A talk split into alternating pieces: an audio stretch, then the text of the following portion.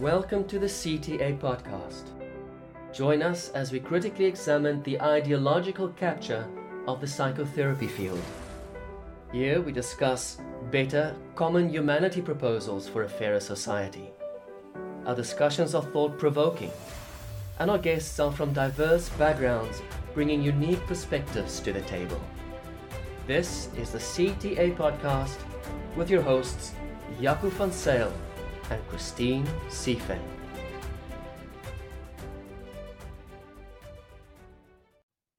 Hello, everyone. My name is Val Thomas.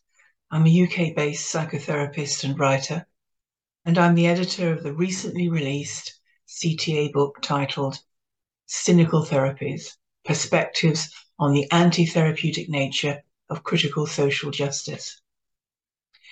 In this short piece, I want to offer some reflections on a chapter that I contributed on critical social justice and the therapeutic relationship. I'm going to summarize the arguments that I present in the chapter, where I make the case that critical social justice is antithetical to the therapeutic relationship. And I also want to pick up on and expand on something I addressed briefly, which is how traditional established therapies can respond to the challenge presented by this ideology in a productive way. But before I do this, I, I do want to remind us of how we in the therapy field have come to the conclusion that it's the relationship established between therapist and client that is all important.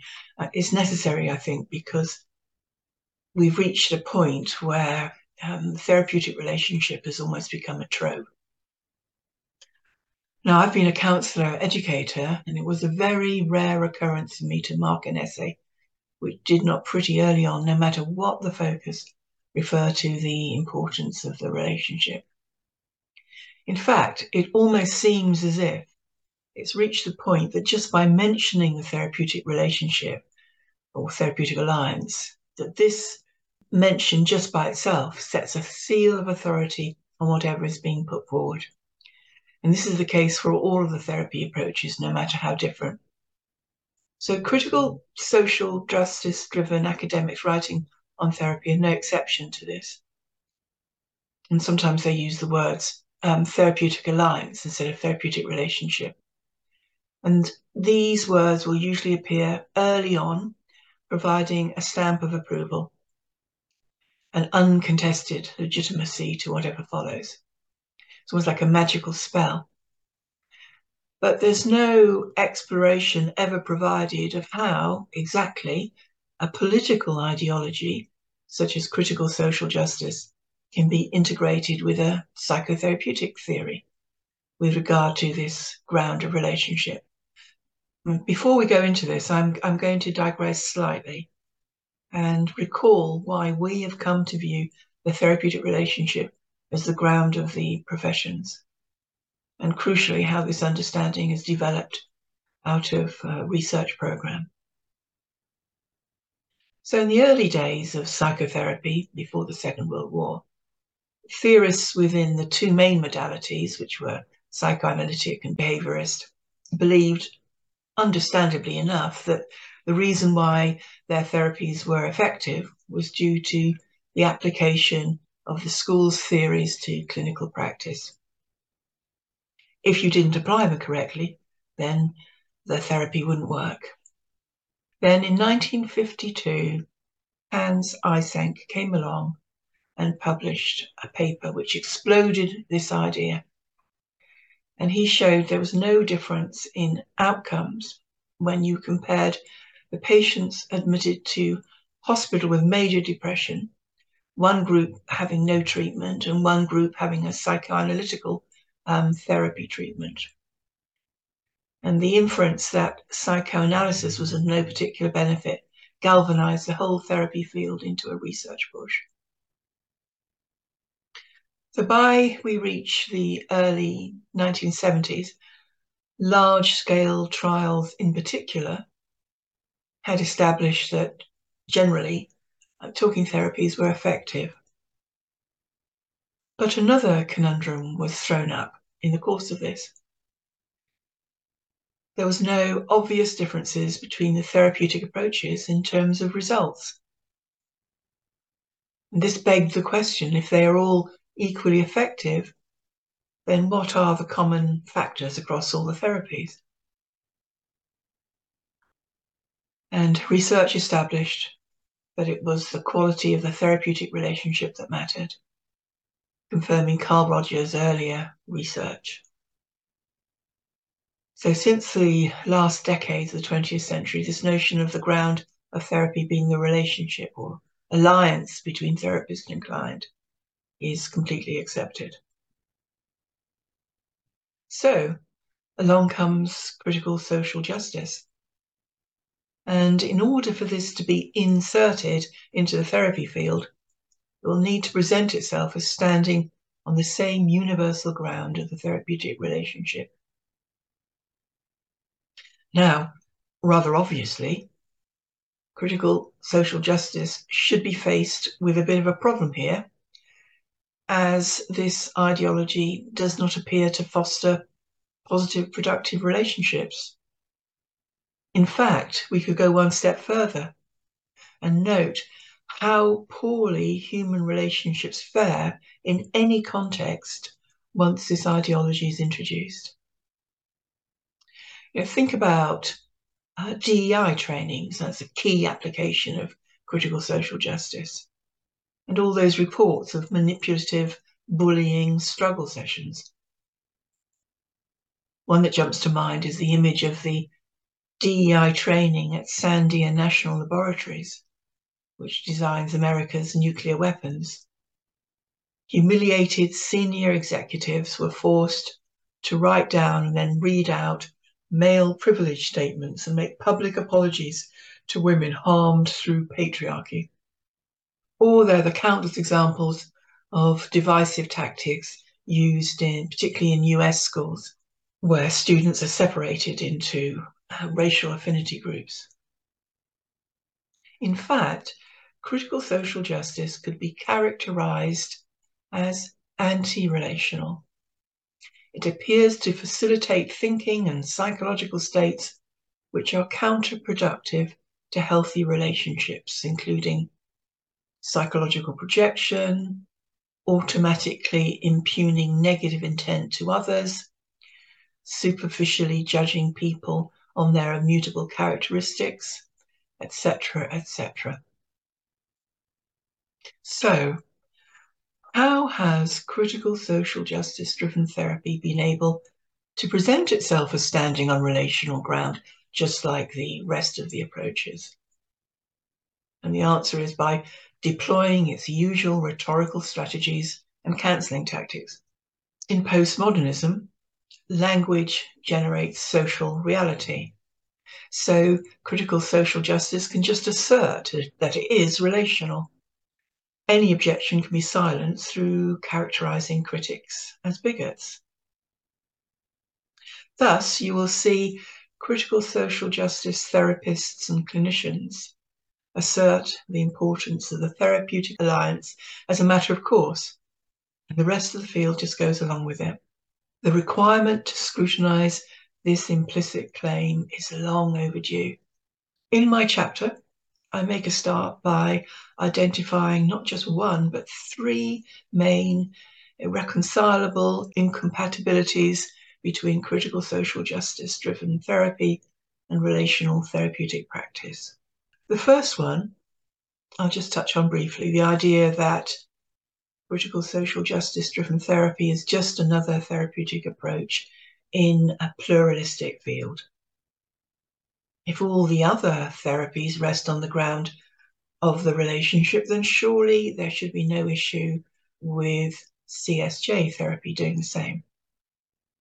But this argument doesn't work because critical social justice is not different in degree, but instead is fundamentally different due to its worldview. And I explain this through recourse to hermeneutics, this being a fancy term for the interpretive frame used to make sense of the world. Each therapeutic approach, informed by different philosophies, has a characteristic way of making sense of the world. Its particular hermeneutic will shape both the theory and practice. So, I mean, this happens at an individual level. So, for example, if you, listener, employ a hermeneutic of charity, then you would interpret the world around you through that lens. You'll give people the benefit of the doubt, for example, and you wouldn't subscribe to notions of microaggressions.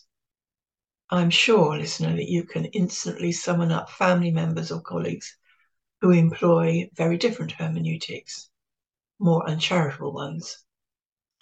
So each of the main therapeutic schools has a particular interpretive frame, and this shapes how the school views the therapeutic relationship.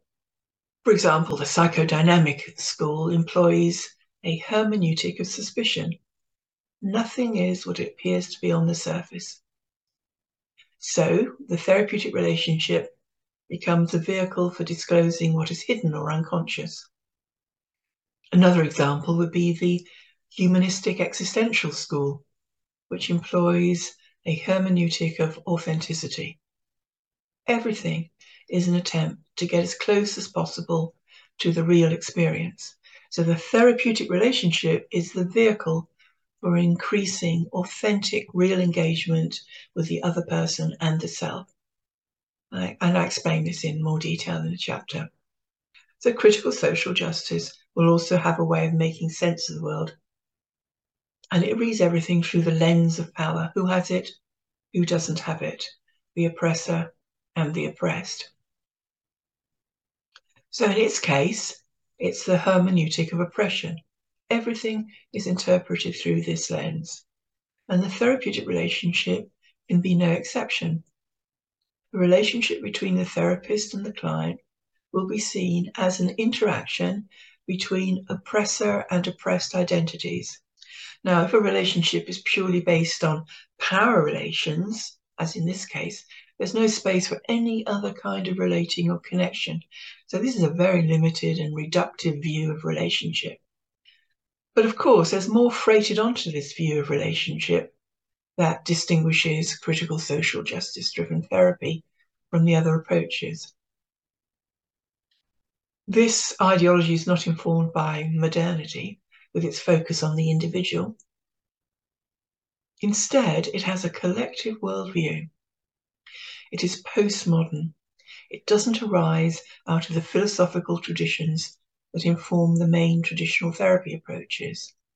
So, even more significantly, the client therapist relationship is not between two unique individuals, but between two avatars of group identities or more usually intersected identities.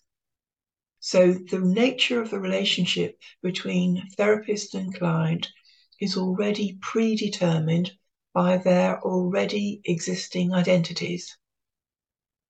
Therapists can only position themselves in, re- in relation to their clients based on an oppressor oppressed narrative. It's impossible to transcend these limitations because critical social justice discounts the universal nature of human experience. This is not the ground for any kind of relational process as would be traditionally understood as rigid and formulaic. And if that weren't bad enough, we come to the third and final factor that prevents any claims that this CSJ driven approach can make that it uses relationship for therapeutic purposes. This ideology has a political objective derived from critical theory, which is to recruit the client to an ideological position and consequently political activism. So, in other words, it's a cynical operation. The relationship or therapeutic alliance is established to serve the therapist's political activist goals. Now, if you think I'm being hyperbolic, then consider this direction from the American Psychological Association's guidelines from 2017. And these are the guidelines on multicultural practice. They recommend that the psychologist actively fosters conversations with clients about their different identities. It's suggested that any resistance to self disclosure on the client's part is something that needs to be overcome. A range of strategies is offered in order to bring the client around. This is a direct quote, such as clinician authenticity, tone, spontaneity, and patience with stumbling, the client's stumbling. End of quote. Note that no possibility is allowed for any legitimate objection to engaging in this mutual disclosure of identities. So we can see here that manipulative techniques are being recommended in order to get the client to comply with the therapist's agenda. All in all, critical social justice driven therapy represents a complete betrayal of the relational ethos of therapy. It doesn't stand on the same ground as the other therapeutic approaches. It is, as I said before, a cynical operation.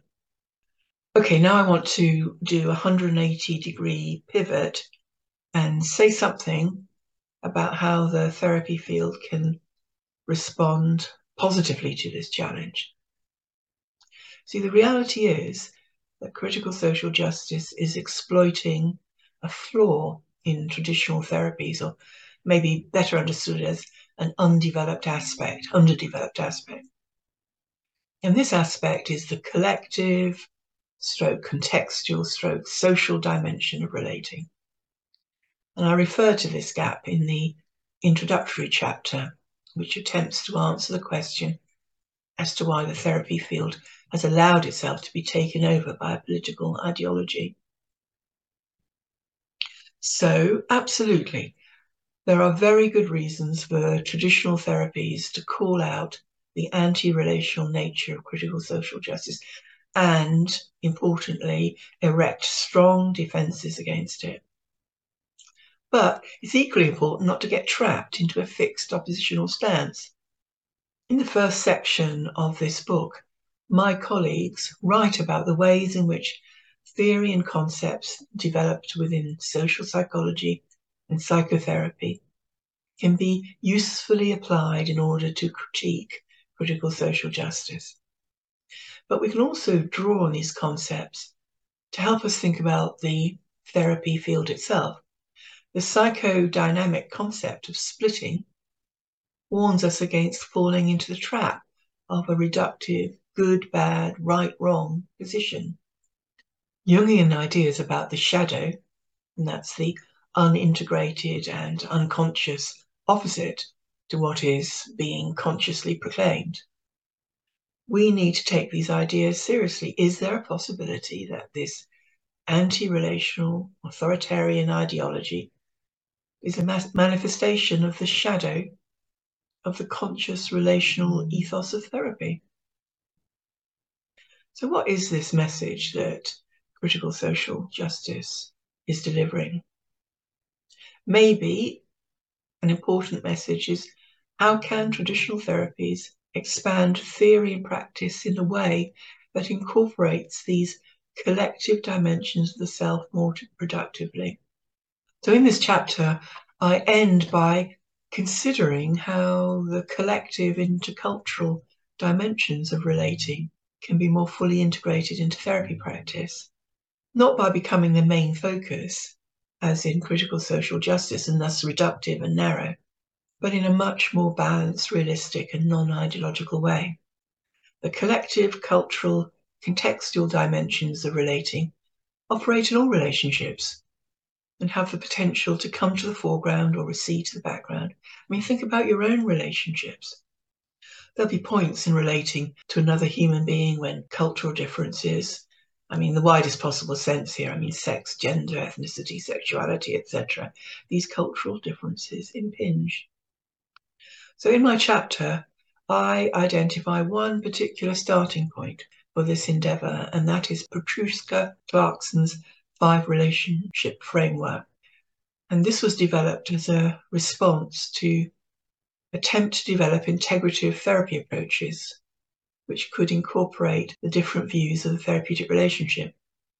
Her framework postulates five different types of relationship that operate in therapy. And it models the ever changing, fluid way in which different types of relationship come to the fore dependent on need. I don't have the space to talk about this in any detail. It's laid out in the chapter. But we can see how this translates into our everyday, ever changing relationships with people close to us. Think about it. One moment we are collaborating on a task together, and Clarkson calls this the adult to adult relationship. Then, seemingly out of nowhere, an argument breaks out. And later on, you realize you are unconsciously reacting to your partner as a critical parent. Clarkson calls this the transferential and counter-transferential relationship. And then everything calms down as you apologize and make yourself vulnerable. And Clarkson calls this the real relationship. So Clarkson's model of relating has become a standard one in integrative therapy because it offers a means of incorporating the different types of relationships theorized in therapy. And of course, it, it, it makes in intuitive sense. Now, this framework was developed in the 20th century and consequently doesn't include the intercultural collective dimensions of relating. But this could be expanded to include a sixth relationship type, the missing one, the intercultural relationship. This is the moment in the ever flowing relationship when you experience separated off from the person you're relating to because a cultural difference intrudes. And developing this framework along these lines affords very significant advantages. It offers a way of including both the individual and collective dimensions of relating. It is much more fully inclusive.